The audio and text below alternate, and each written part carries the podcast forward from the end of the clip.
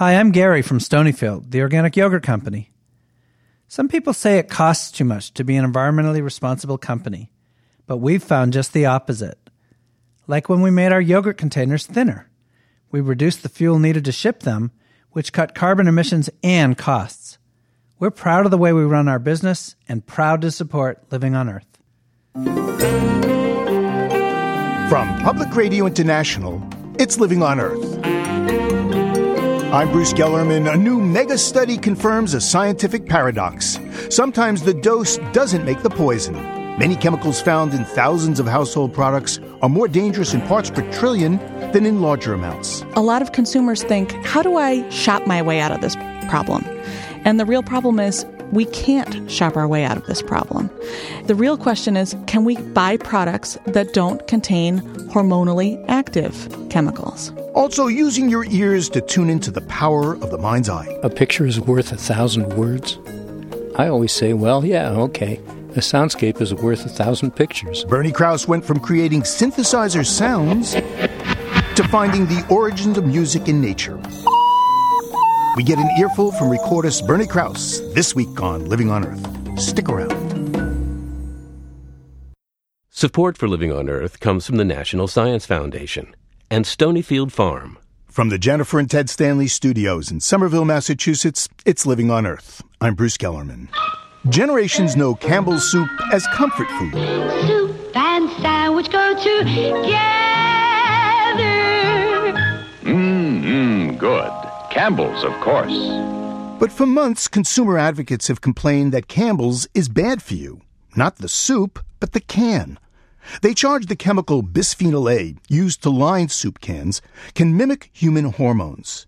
And they cite studies linking BPA to hyperactivity, obesity, and depression in kids, and heart disease and diabetes in adults. To address those concerns, Campbell's has announced it's phasing out the use of the chemical in its cans, and the FDA, which has maintained BPA is safe at low levels, is reviewing the scientific evidence and will announce its findings at the end of this month. But BPA is just one of the many chemicals found in thousands of common products that scientists suspect can act like hormones.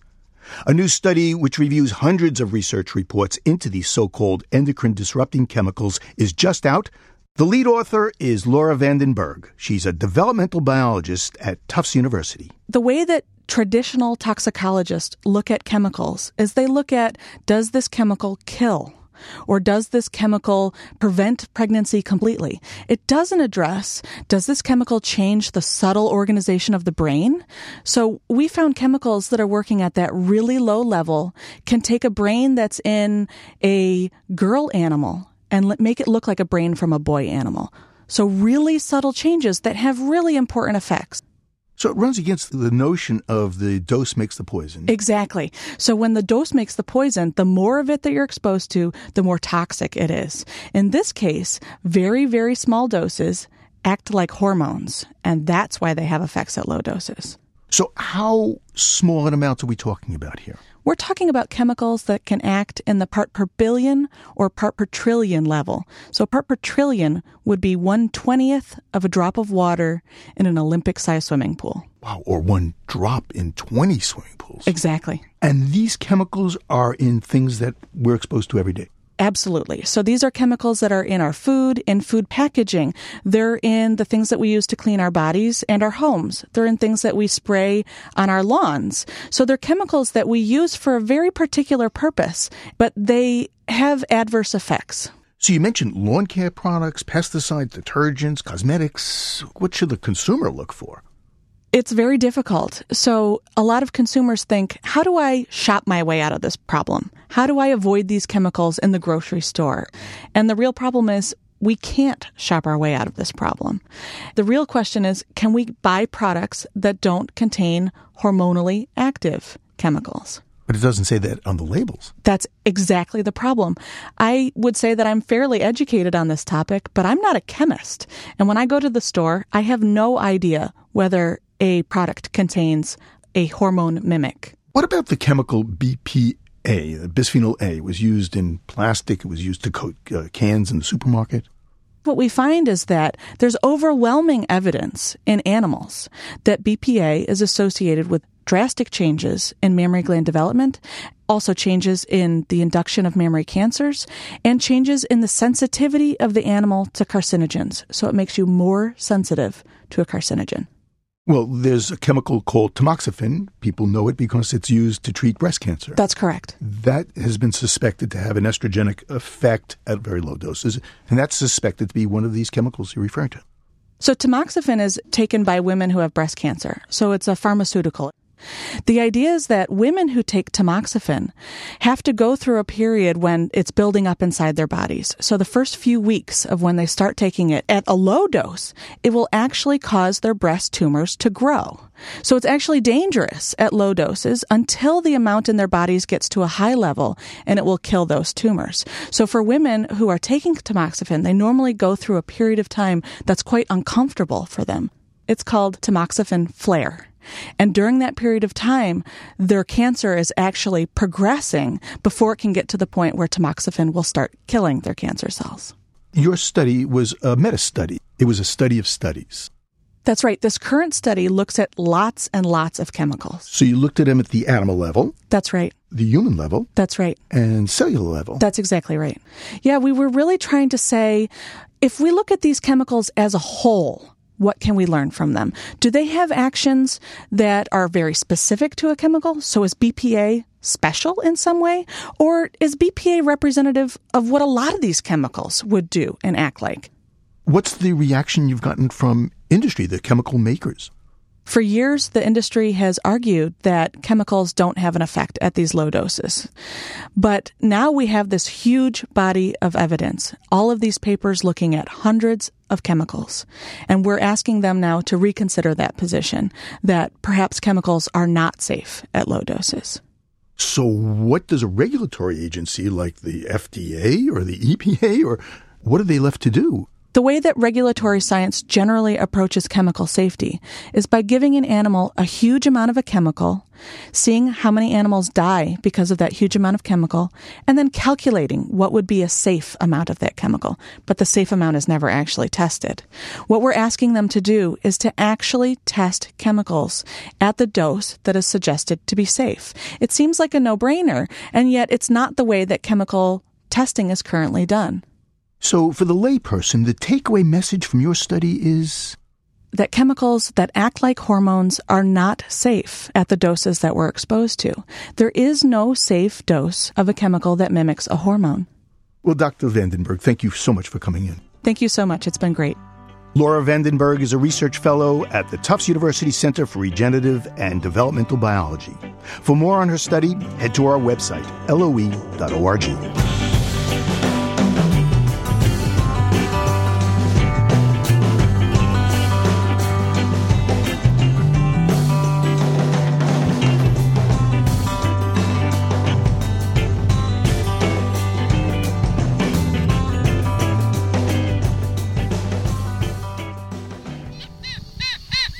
Brazil's River of the Dead is teeming with life tropical birds, fish, and turtles. The river is one of the hundreds of tributaries of the mighty Amazon. But even this remote region is being developed. Not far from this part of Brazil, construction has begun on the huge and hugely controversial Belo Monte hydroelectric dam. When finished, it will generate a vast amount of electricity and flood a vast area of the rainforest. It's just one of 60 dams planned in the Brazilian Amazon. Balancing Brazil's growing need for energy and protecting the rainforest was front and center back in January 2011 when Dilma Rousseff addressed Congress after being sworn in as Brazil's first female president. Queridas e queridos.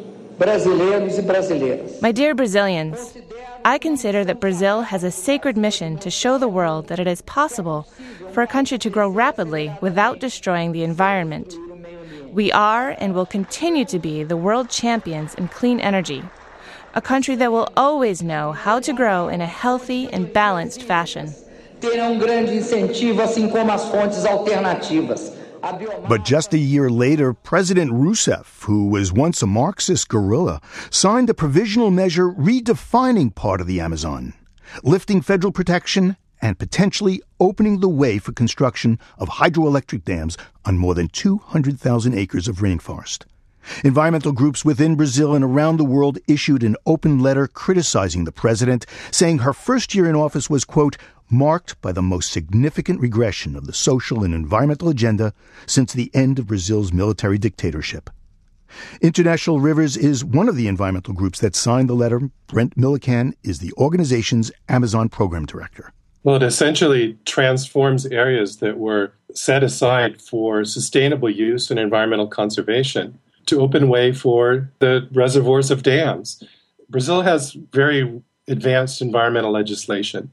And before you can go ahead with a project, environmental impact studies have to be carried out, economic viability studies have to be carried out. So, this is a situation where the president reduced these areas to make the way for these projects that haven't even been studied adequately yet. So, it's not clear that those projects should even go forward at all.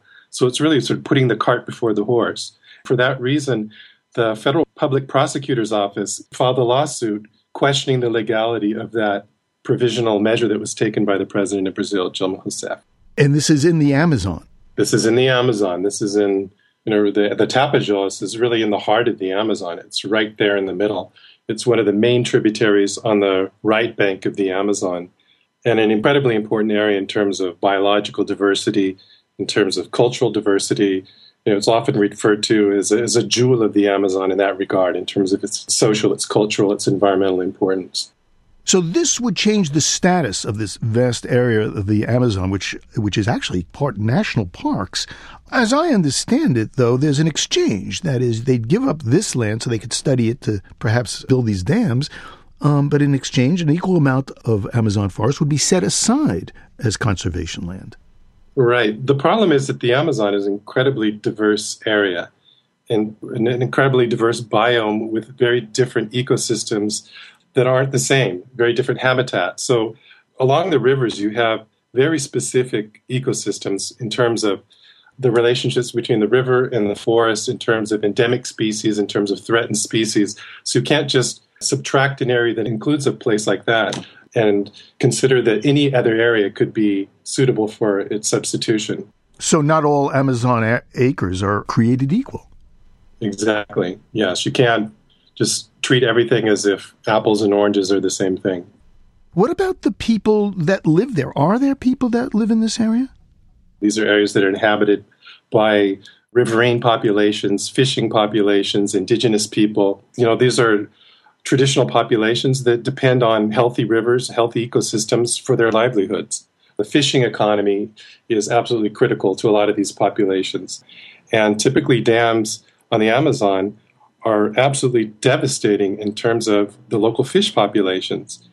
Do these indigenous peoples have a say in any part of this process, particularly here in terms of this provisional measure which the president signed? The Brazilian constitution and international agreements which Brazil has signed on to require that indigenous people be consulted, that a process of free, prior, and informed consultation and consent be carried out. What in fact is happening is that that right is not being respected, and that consultation process is not being carried out as it should. So I understand they're going to be flooding a large part of the Amazon to make way for these five large hydroelectric dams, but that's just the beginning. Exactly. I mean, in fact, there are over 60 large dams that are slated for construction the next 20 years in the Amazon. So it's so important right now that these sorts of issues about social environmental impacts, about economic viability, about the alternatives to large dams, these sorts of issues get the kind of attention that they deserve. Otherwise, we're seeing a situation where the same sorts of mistakes are being repeated over and over again. But supporters of the hydroelectric powered dams say, look, this stuff is clean energy. We don't have to burn coal. And, and if we don't do this, we'll have to build nuclear power plants. Well, first of all, the idea that dams in the Amazon, particularly, are clean energy really requires more scrutiny. In fact, really important impact of dams in the Amazon has to do with greenhouse gas emissions from decaying vegetation in the reservoirs.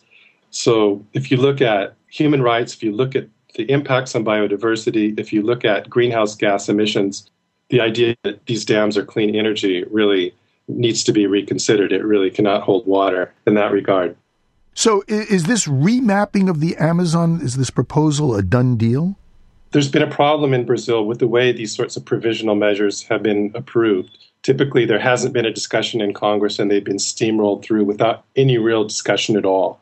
Um, in this particular case, there's a movement for there to be a congressional hearing that would involve representatives of communities affected uh, in the region to be able to come into Brazil and talk about what's going on, to have legal experts, to have scientists talk about what's going on. So we're hoping there's going to be, you know, quality discussion that you know some reason can come to bear on this situation. So you know this sort of mistake won't be able to go through Congress and be approved.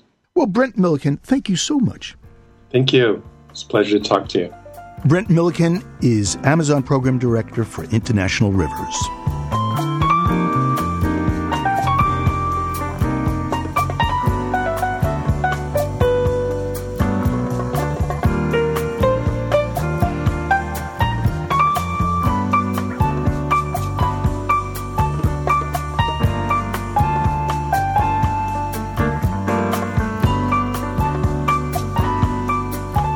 Just ahead, we travel to the Basque region of Spain, where scientists search for an animal related to the weasel. The pine martens, they need the forest to survive.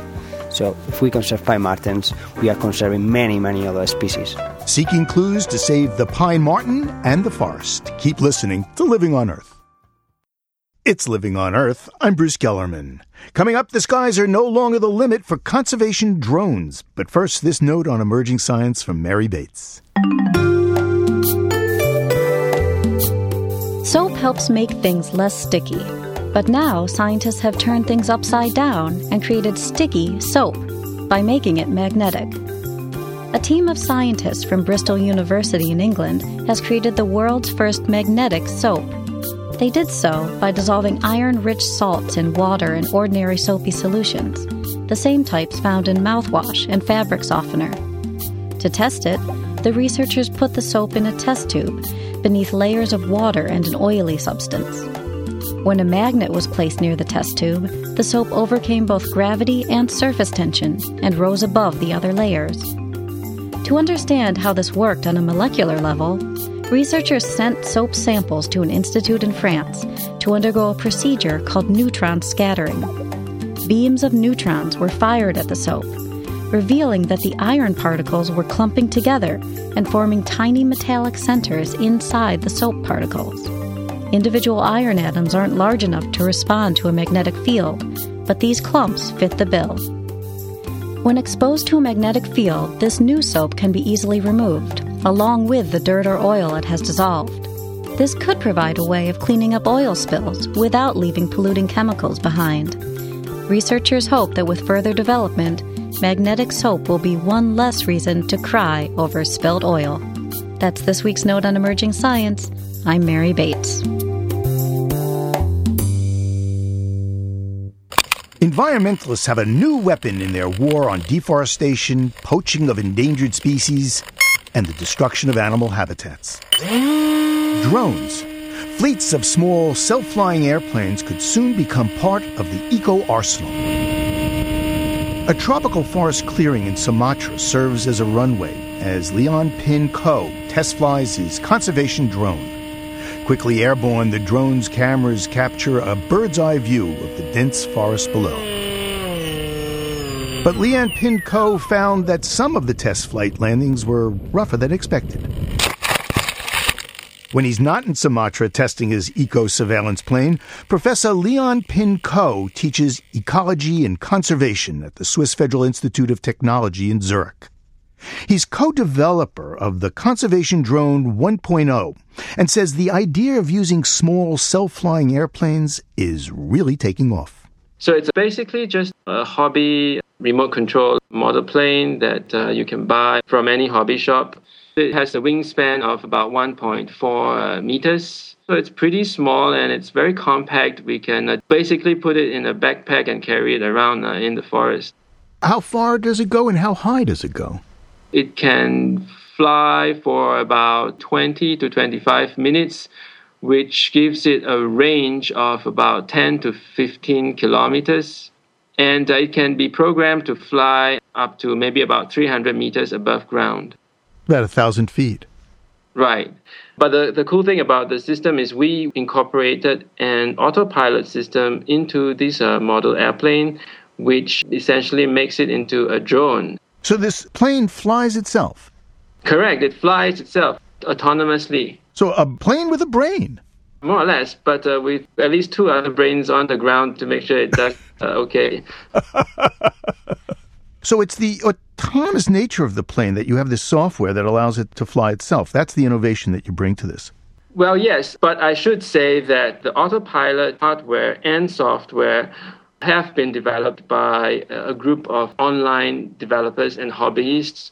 So it is open source uh, software. So what we did was to take this system and apply it to our research uh, area, which is uh, tropical conservation. By strapping a camera on the belly of the plane, you can uh, easily see the plumes of smoke in the horizon, and those could be illegal burning activities that uh, many of the local uh, rangers and forest managers uh, want to be able to control and to keep track of.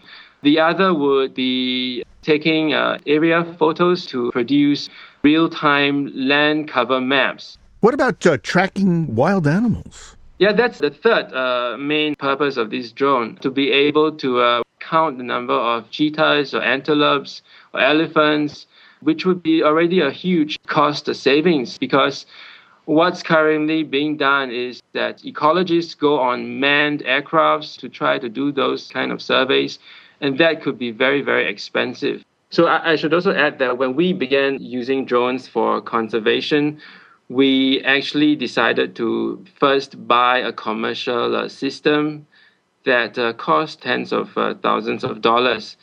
We found that it doesn't really do everything we wanted it to do. And besides, it cost a huge amount of money, which uh, many local conservation workers uh, in the tropics would not be able to uh, afford. So, how much did your system cost?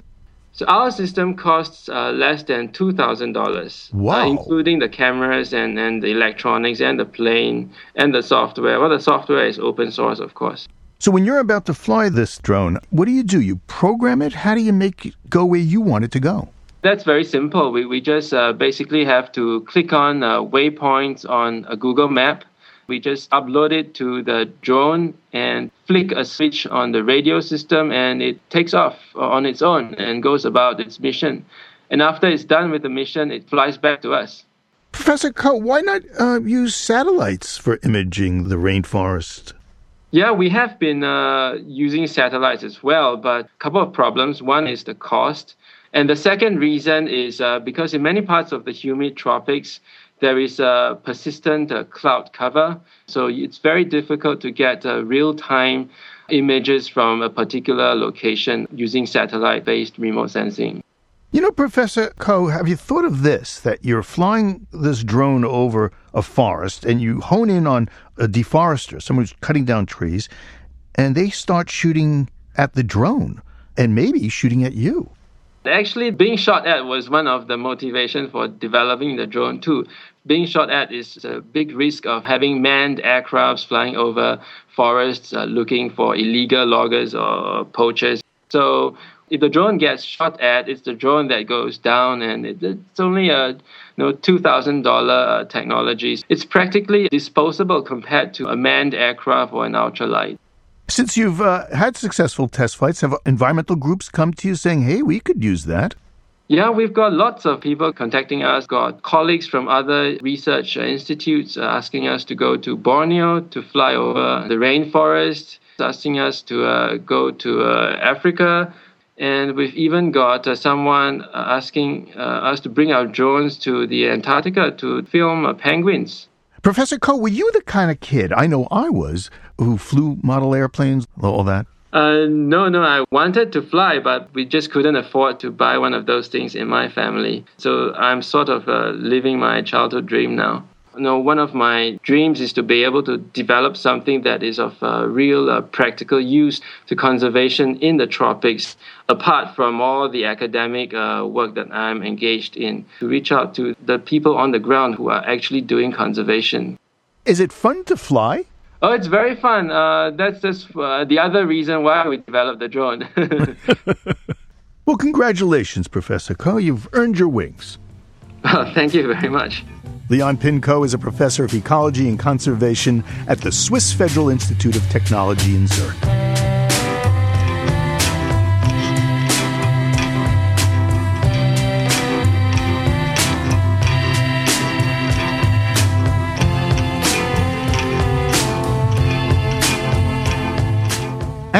Leave behind little clues to their past and to their future. Reporter Ari Daniel Shapiro traveled to northern Spain recently, where he met a couple of scientific sleuths who make a living following their noses as detectives tracking down the clues animals leave behind. It's not often you get to see two grown men get excited over finding a pile of feces on the ground. But a few months ago, I saw exactly that. I was in the wet forested mountains of northern Spain in the Basque country. The two men were Javier Lopez de Luzuriaga and Aritz Gonzalez, and they study martens, small, bushy, large pawed carnivores. They look a bit like weasels, and they're really elusive. Luzuriaga, a freelance field assistant, has been working with martens for four years, and he says he's seen the animals just twice. The first time I was in these mountains, I heard some noise. The marten was walking two meters from me. What did that feel like? It was impresionante, no? Exciting. exciting. Exciting because most of the time, all these two get to see is evidence the martens have left behind, like the feces lying on the muddy trail. Gonzalez, a zoologist at the University of the Basque Country, squats down to get a better look. Okay, this is a very good quality sample. Okay, so we are going to take this sample for our DNA analysis, okay? Gonzalez uses a twig to gently pack some of the feces into a couple of small tubes. What he really wants are the cells on and in the feces, cells sloughed off from the gut of the defecating animal. Even though he's pretty sure the feces were deposited by a marten, Gonzalez doesn't know whether they came from a pine marten, Martes martes, or a stone marten, Martes foina. Back in the lab, the DNA in these cells will tell Gonzalez which species of marten was responsible.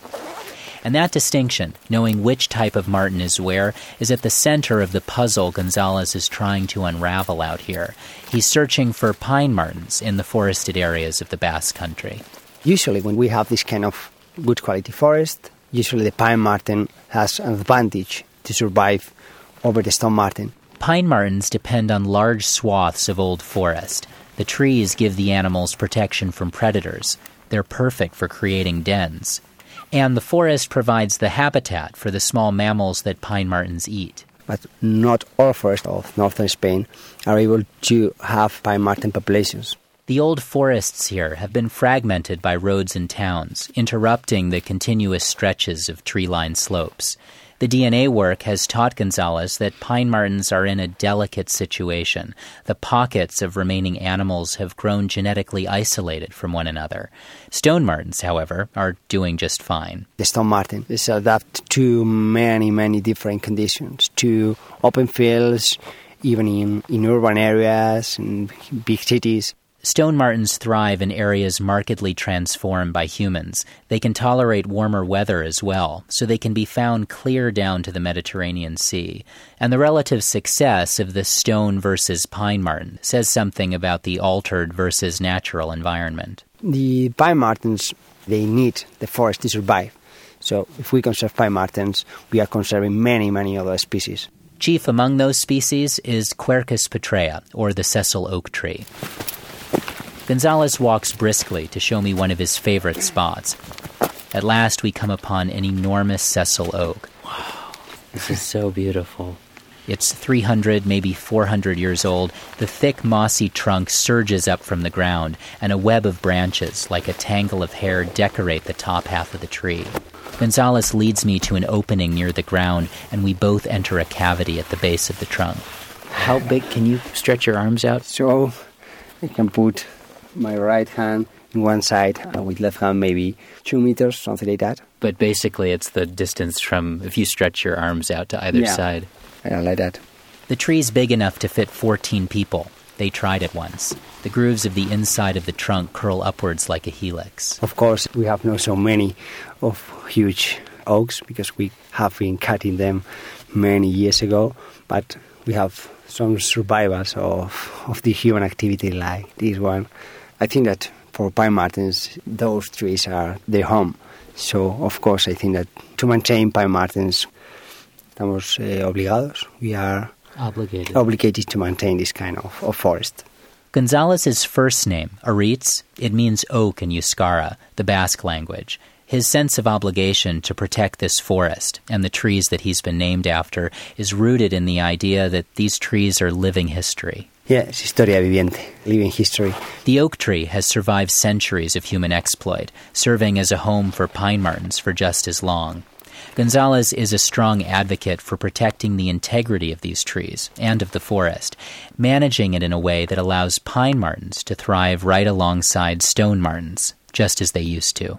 For Living on Earth, I'm Ari Daniel Shapiro. Our story on pine and stone martens is part of the series One Species at a Time, produced by Atlantic Public Media with support from the Encyclopedia of Life. To see some cool photos from Ari's trip to the Basque region, follow the trail to our website, loe.org, or check out our Facebook page. It's PRI's Living on Earth.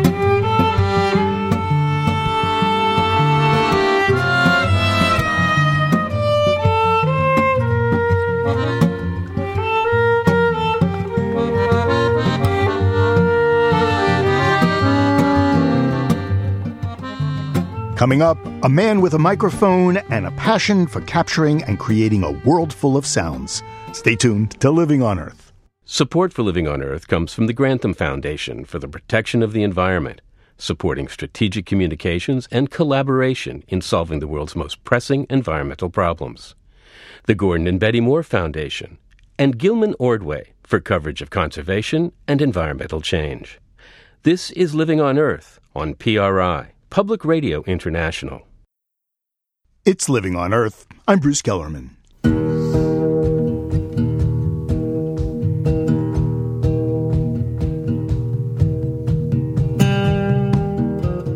From time to time, we dip into a book called Home Ground, where you'll find definitions for unique features of the American landscape.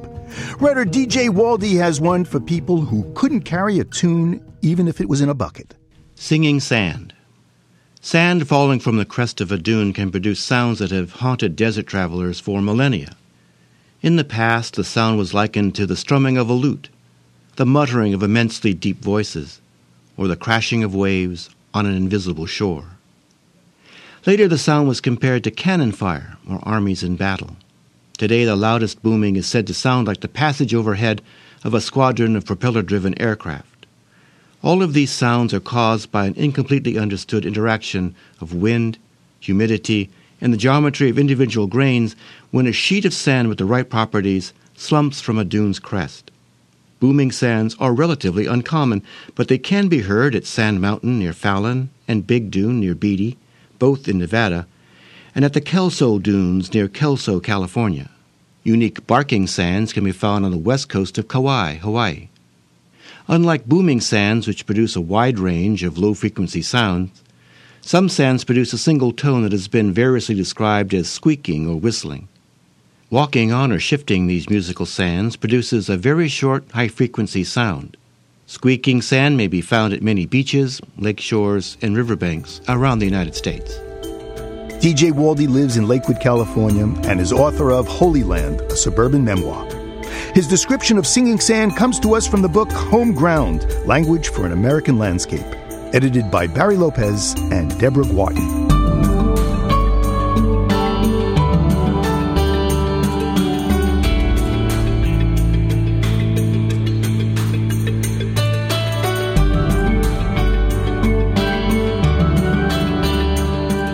Bernie Krause is an acoustic adventurer. For the past 40 years, he's traveled the world searching and recording sounds few people have ever heard before.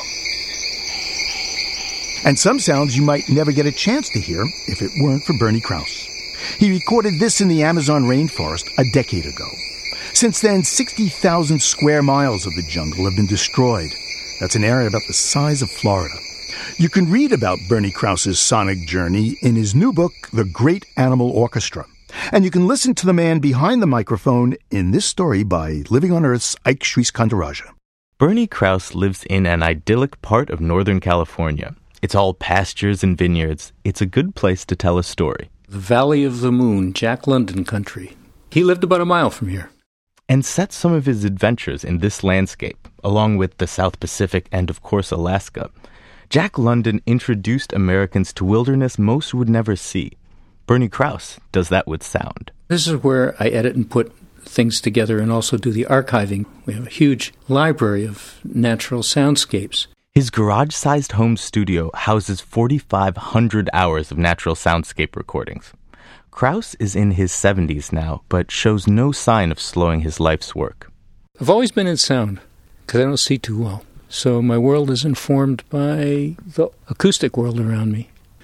And this archive is really important because so much of the material in that archive that was recorded in the early years, 1970s, 1980s, and early 90s, is from habitats that no longer exist. More than half, he estimates, have fallen silent. These archives hold lost ecosystems swan songs, recorded in beautiful fidelity. And here's what I use. I'm going over to my uh, little shelves here that Yeah. I've got. But these are the workhorses of most field recordists who are serious, that is. There are long, skinny microphones, short stethoscopes, windscreens that look like zeppelins.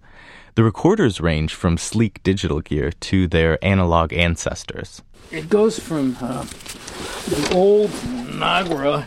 Here, pick this up. Okay. And that's Wow. light. It, it, that hasn't got the batteries in it. Yeah, you didn't get a hernia when you lifted it up, did you? It's unwieldy, but this old Nagra recorder is a trusted friend. I'm reminded of the time that uh, I was recording with it and dropped it out of a helicopter. I had my feet dangling over the side and the Nagra recorder in my lap, and the chopper lurched, and the Nagra fell off my knees and fell onto the beach 40 feet. Five stories. It was still working. It's the only machine that, I mean, it's atomic fall bomb proof. Yeah, that's the machine you want to have when that. When you want to record the apocalypse. When you want to record the apocalypse. And Krause might be one of the only guys who would know. Which, by the way, we worked on that movie. Apocalypse. No. Yeah, did all helicopter sounds and, uh, with a Moog synthesizer and uh, and also about a third of the score. If you're talking about recorded sound around the late 60s, there's a decent chance Bernie Krause had something to do with it. He was a part of so many seminal moments in history, he's basically the Forrest Gump of sound. Here's the short resume. As a young man, he replaced Pete Seeger as a singer in The Weavers. Guantanamera. Guajira Guantanamera. And uh, together we introduced Guantanamera at Carnegie Hall. He left folk and got into electronic music, partnering with the late recording artist Paul Beaver. And together we introduced the synthesizer to pop music and film. Soon, all musicians wanted to tap into the incredible electric sound. And then we began working with a lot of different artists at the time Stevie Wonder, Van Morrison, a bunch of others. The Monkees, The Doors, George Harrison. Krause and Beaver also created sounds for 135 feature films Rosemary's Baby, Invasion of the Body Snatchers, the original Dr. Dolittle. But you know, I don't remember much about that stuff. I just don't recall. Krause doesn't talk much about his time in Hollywood, but he does remember what he left for. It was a challenge, an album on ecology, to combine electronic sounds alongside natural ones. I hadn't really given much thought to that idea, like what was what was outside, because I'd never been outside. I was terrified of the natural world. Really? Since you were a kid, you weren't an outdoorsy camping sort of guy? Not really. I mean, a goldfish scared the hell out of me. So the city kid from Detroit turned studio artist headed outside. I gathered up a small recorder, tape recorder, went into the field and recorded in Muir Woods around San Francisco. No question about it. The first time I turned on the recorder and had earphones on outside, everything changed. For a kid who suffered from ADHD, if I wanted to get a good recording, I had to sit for a long period of time, quietly, alone, and uh, not moving, this made me feel so good, you know, just to sit there quietly and watch events unfold that um, that's what I wanted to do.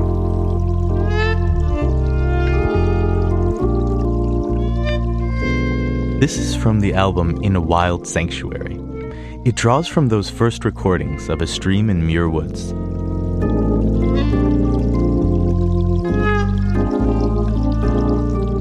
I didn't want to be inside anymore with those smoky rooms and all the musicians telling bad jokes and the drugs and the rest of the stuff that was going on. It was really boring to me. The wilderness was interesting. He studied it and earned a PhD in the creative arts with a focus on bioacoustics, then left to find places of sonic serenity. Well, the next step was to get away from airplane sounds and traffic noise and a lot of people yapping and talking, which is the only way that you can do it.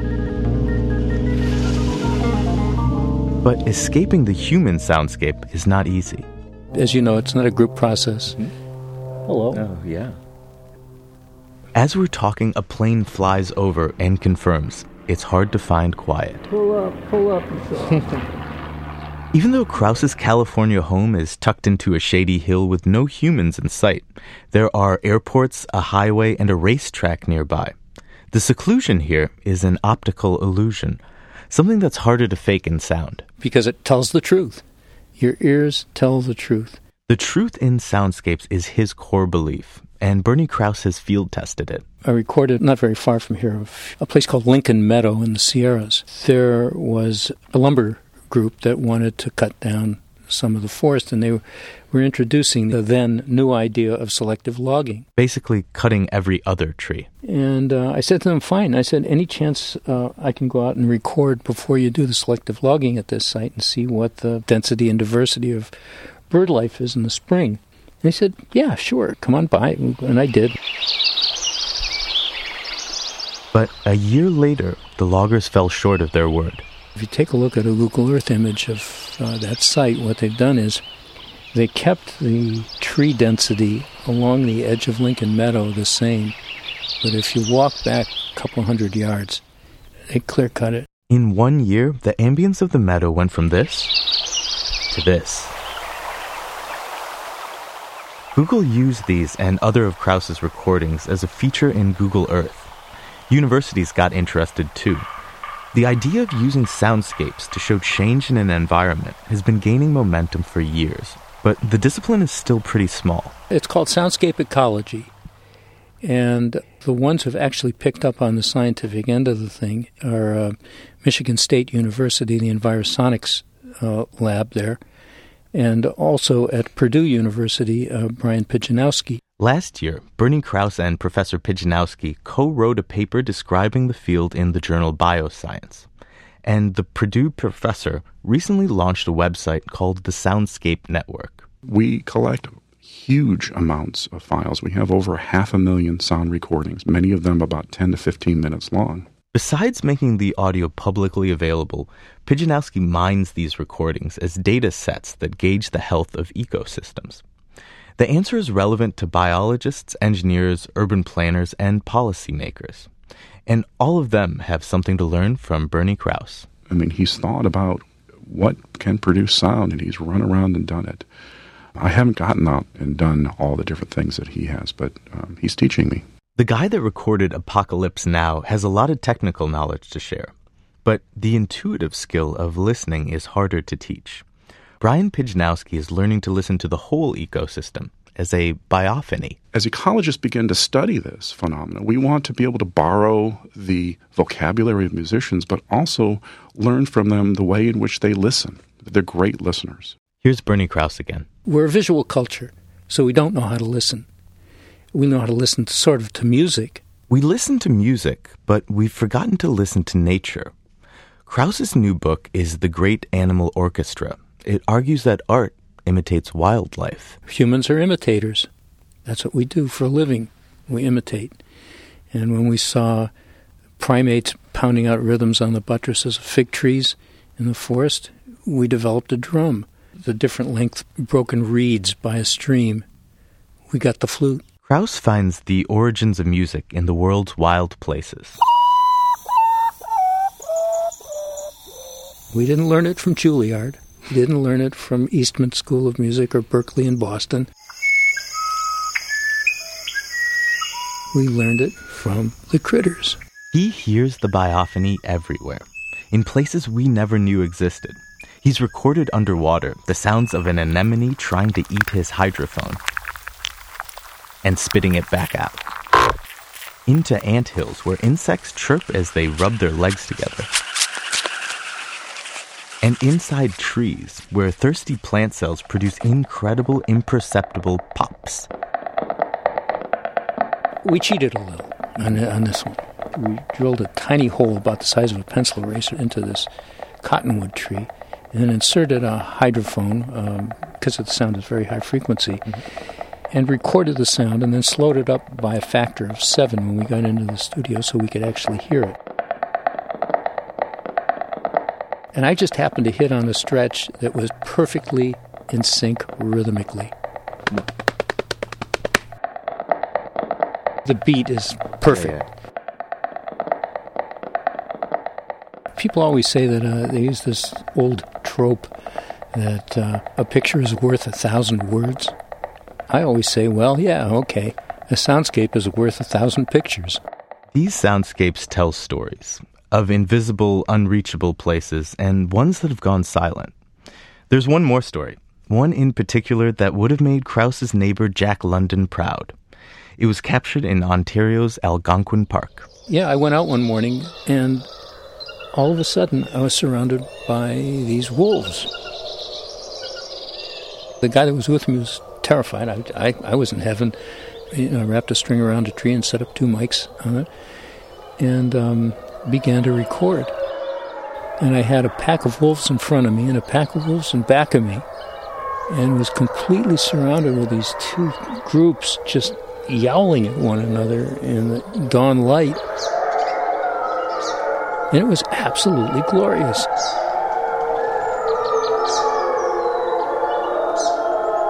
The boy who flinched at goldfish grew up to chase the call of the wild. Packs of wolves in stereo don't even really bother him. That's because I'm crazy. There's another reason. The sounds of the natural world are the sounds of the divine. The sounds of the human world are anything but.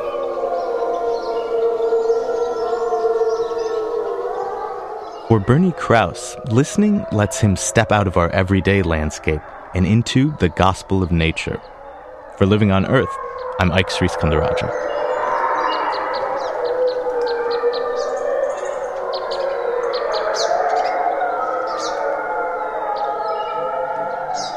A soundscape may be worth a thousand pictures, but for some photos and more about Bernie Krause and his new book, The Great Animal Orchestra, turn to our webpage, loe.org.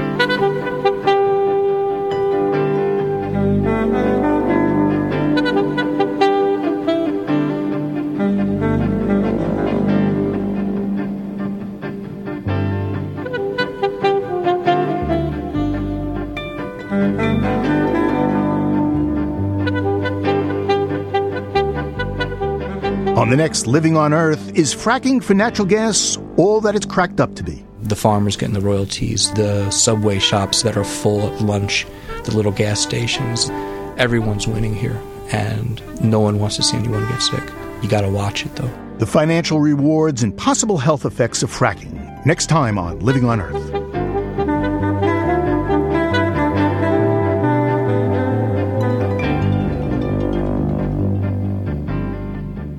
You can hear our program anytime on our website or get a download for your MP3 player.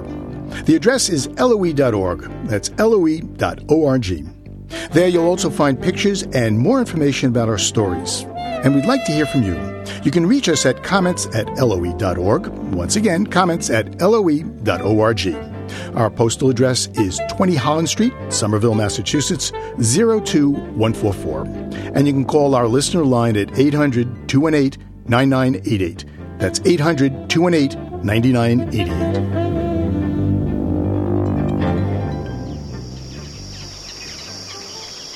We leave you this week knee deep in gators. Corkscrew Swamp Sanctuary is in the heart of Florida's Everglades. It's home to herons, frogs, hawks, and of course, alligators. Bernie Krause braved the gators to capture the sounds, but the real threat came from nearby development. Noise from truck traffic kept interfering with his recording, but for this CD, The Spring in Corkscrew Swamp, Krause pulled it out.